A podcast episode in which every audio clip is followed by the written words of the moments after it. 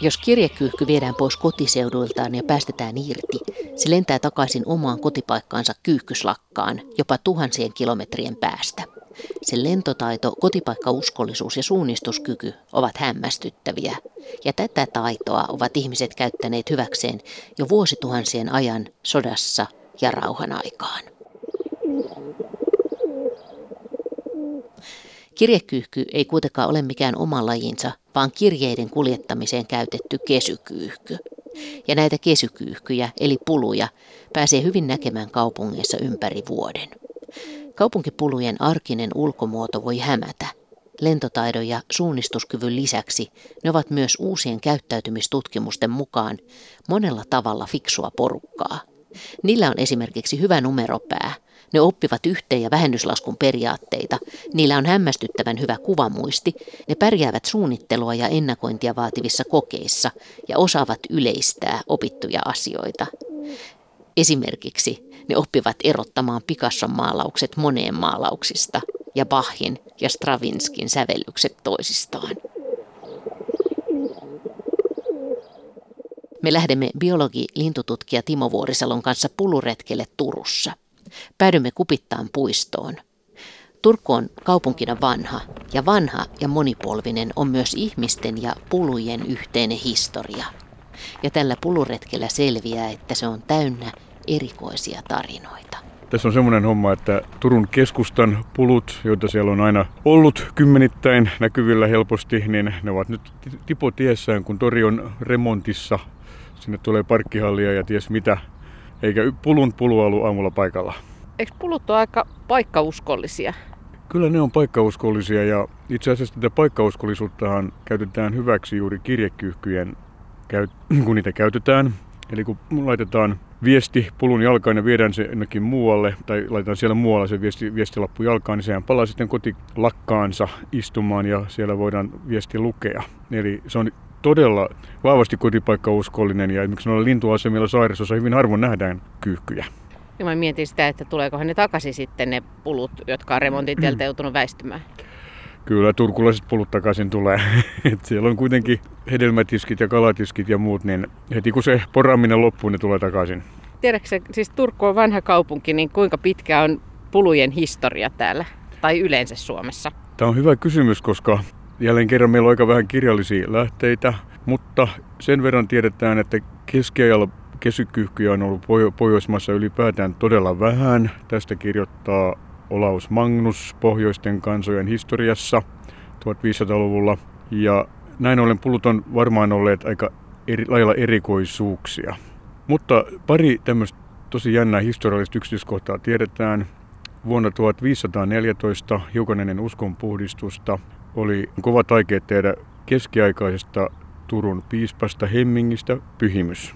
Ja tämän pyhimykseksi tekemisen ensimmäinen vaihe on autuuttaminen ja on jäljellä luonnos autuuttamisjuhlaksi, joka piti pitää ja pidettiinkin kesäkuussa 1514 Turussa, Turun tuomiokirkossa ja siinä piti päästä kesykyhkyjä vapaaksi kirkon sisälle.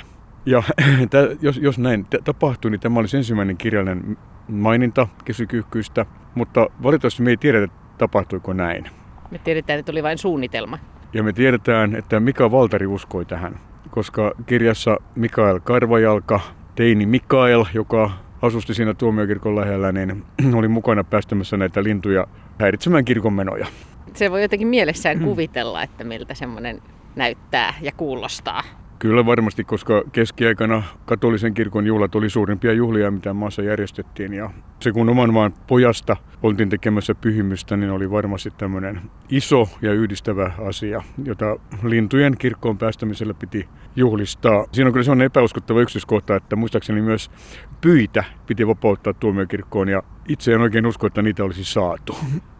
Entä jos peruutetaan historia vielä taaksepäin, niin mikä on kesykyyhkyn historia siis? Kun on näitä erilaisia hmm. kyyhkyjä, niin mitä nämä kesykyyhkyt, eli pulut tässä on? Pulut on kalliokyyhkystä polveutuneita ihmisen seuralaisia. Ja kesykyyhkyjä on sekä kyyhkyslakoissa, kontrolloidussa oloissa, että sitten on näitä meidän puluja, eli ihmisistä sinänsä irrallaan vapaana eläviä kyyhkyjä, jotka kuitenkin on riippuvaisia asutuksen tarjoamasta ruoasta. Ja se tiedetään, että ihmisen ja kyyhkyn yhteinen historia on tuhansia vuosia pitkä.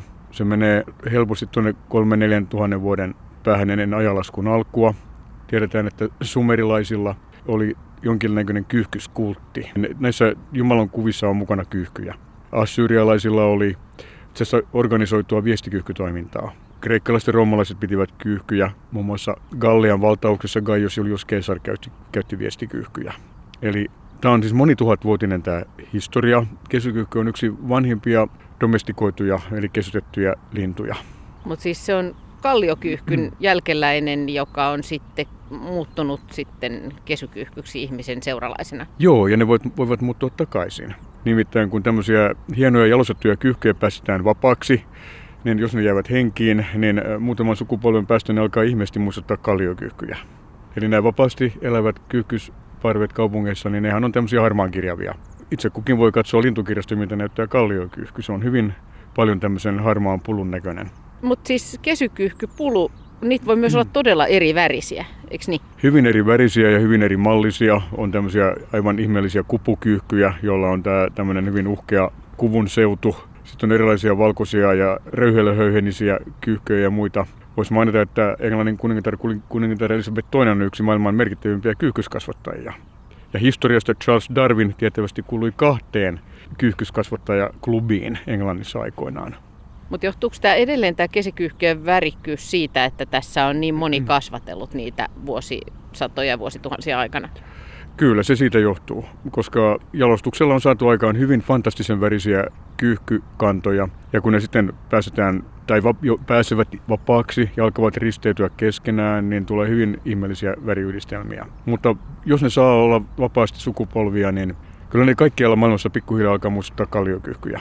Ne vanhat geenit tulee sieltä esille. Sä sanoit äsken, että tämä on tuhansia vuosia vanha myös tämä, että se, että ihmiset on ymmärtänyt, että kyyhkyt on hyviä suunnistamaan. Minkä takia just kyyhkyt? Ei semmoista voi kysyä. Voi kysyä.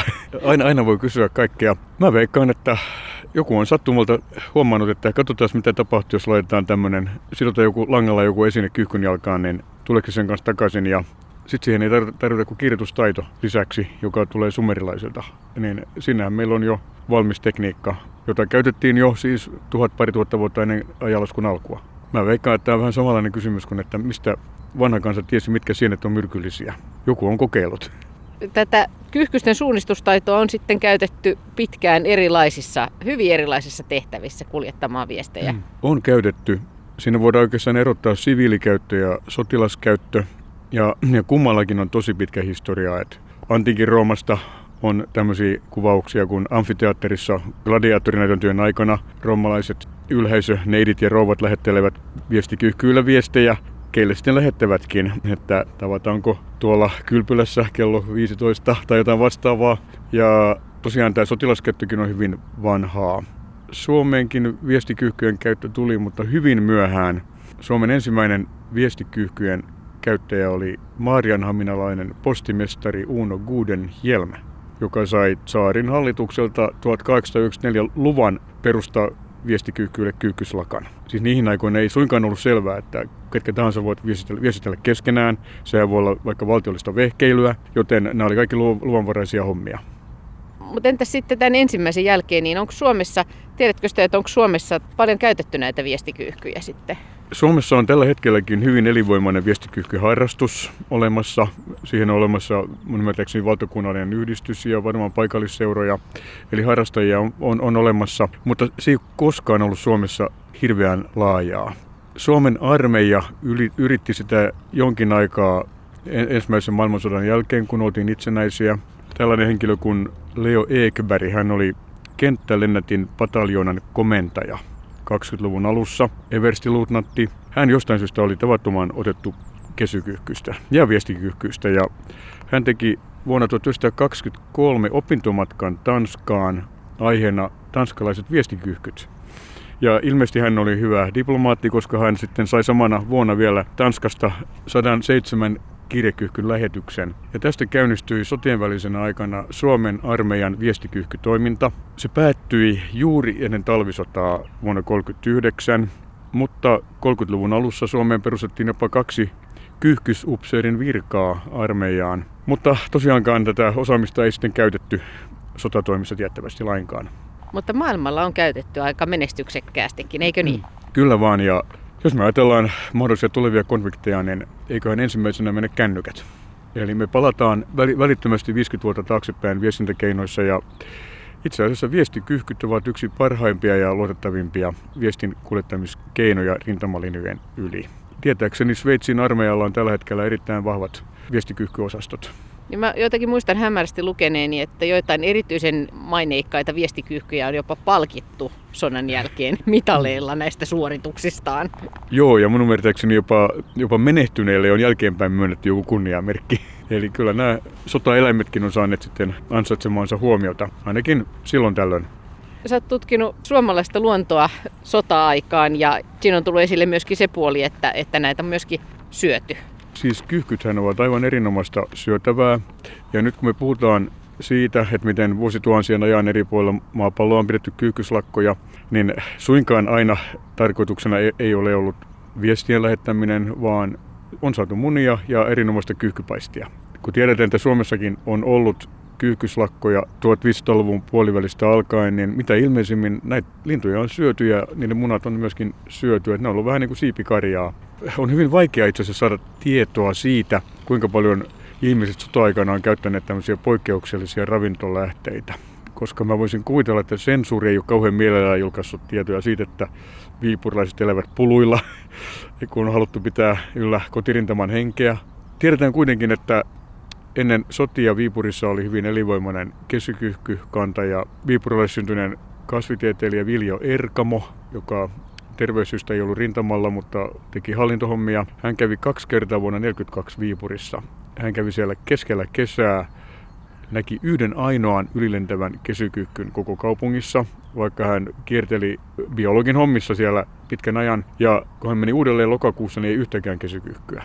Eli mitä ilmeisimmin Viipurin kesykyhkyt syötiin loppuun. Varmasti kesykyhkyjä menehtyi myös Viipurin pommituksissa. Se on ihan selvä asia, mutta että ei ne kaikki varmaan olisi niissä menehtyneet.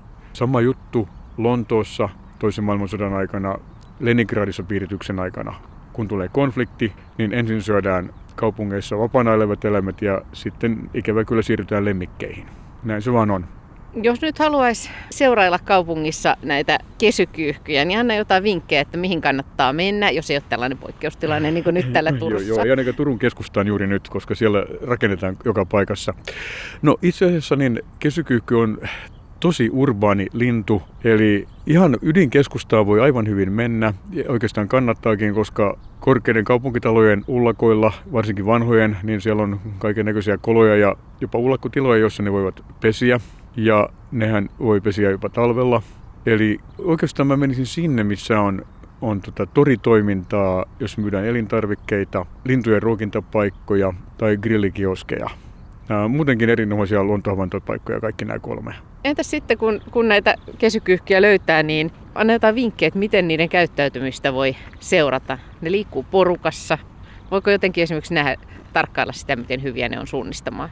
Tätä suunnistamista varmaan on tavallisen satunnaisen kaupungilla liikkujan vaikea tarkkailla, että kyllä se melkein vaatii tätä tämmöistä kirjekyyhkytoimintaa.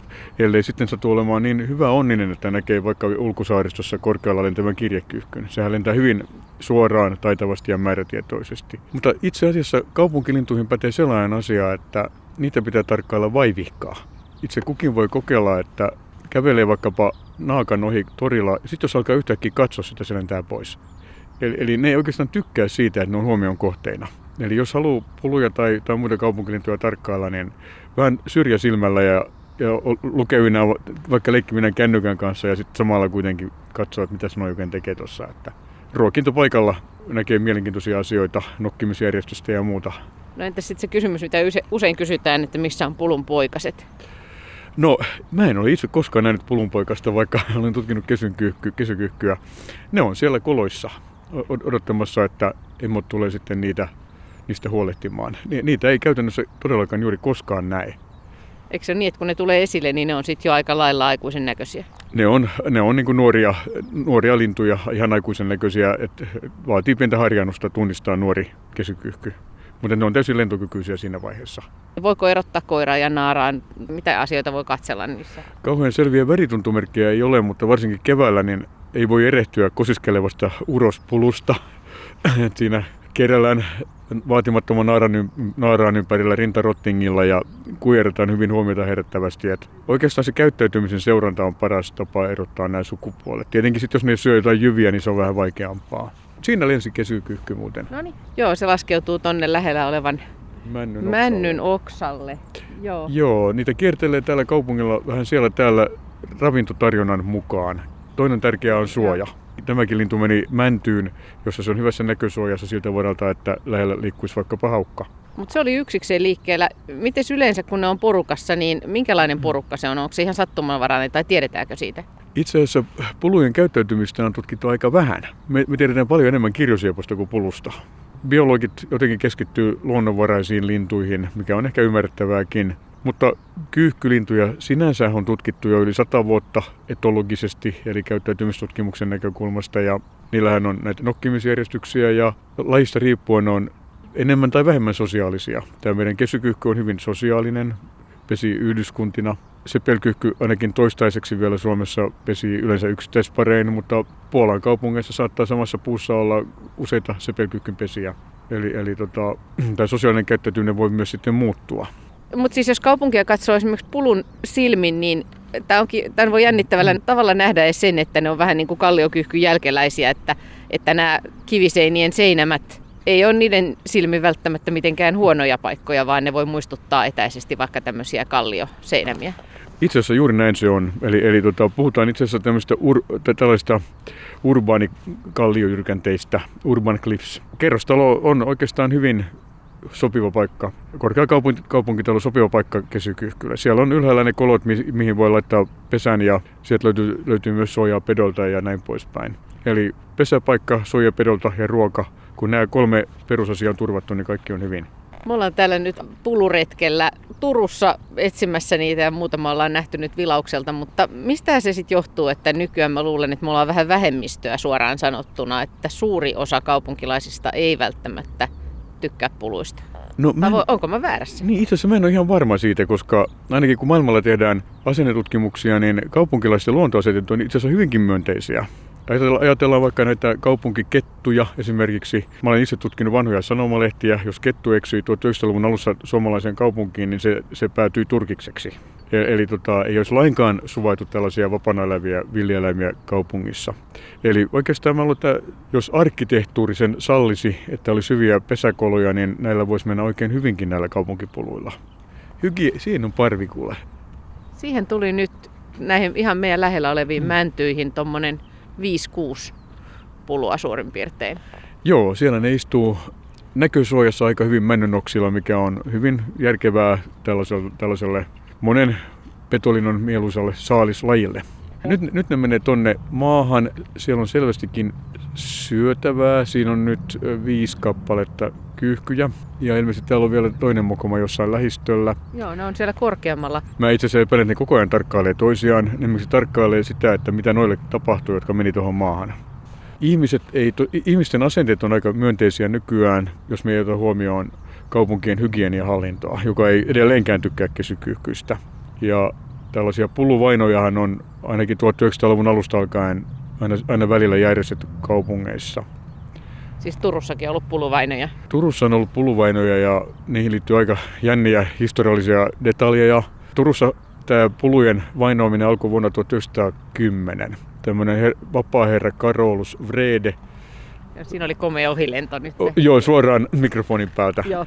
Joo, tämä mainittu aatelismies 1910 kaupunginvaltuustossa esitti pulujen hävittämistä Turusta, koska ne likaa paikkoja ja, ja pilaavat kauniin kaupunkimiljöön. Ja kaupunki tosiaan käynnisti historiansa ensimmäisen kesykyhkyvainon, jossa maksettiin 10 penniä päältä tappurahaa näistä linnuista. No, se ei jäänyt tähän. Turussa vaikutti siihen aikaan hyvin värikäs henkilö, Tursten Renval.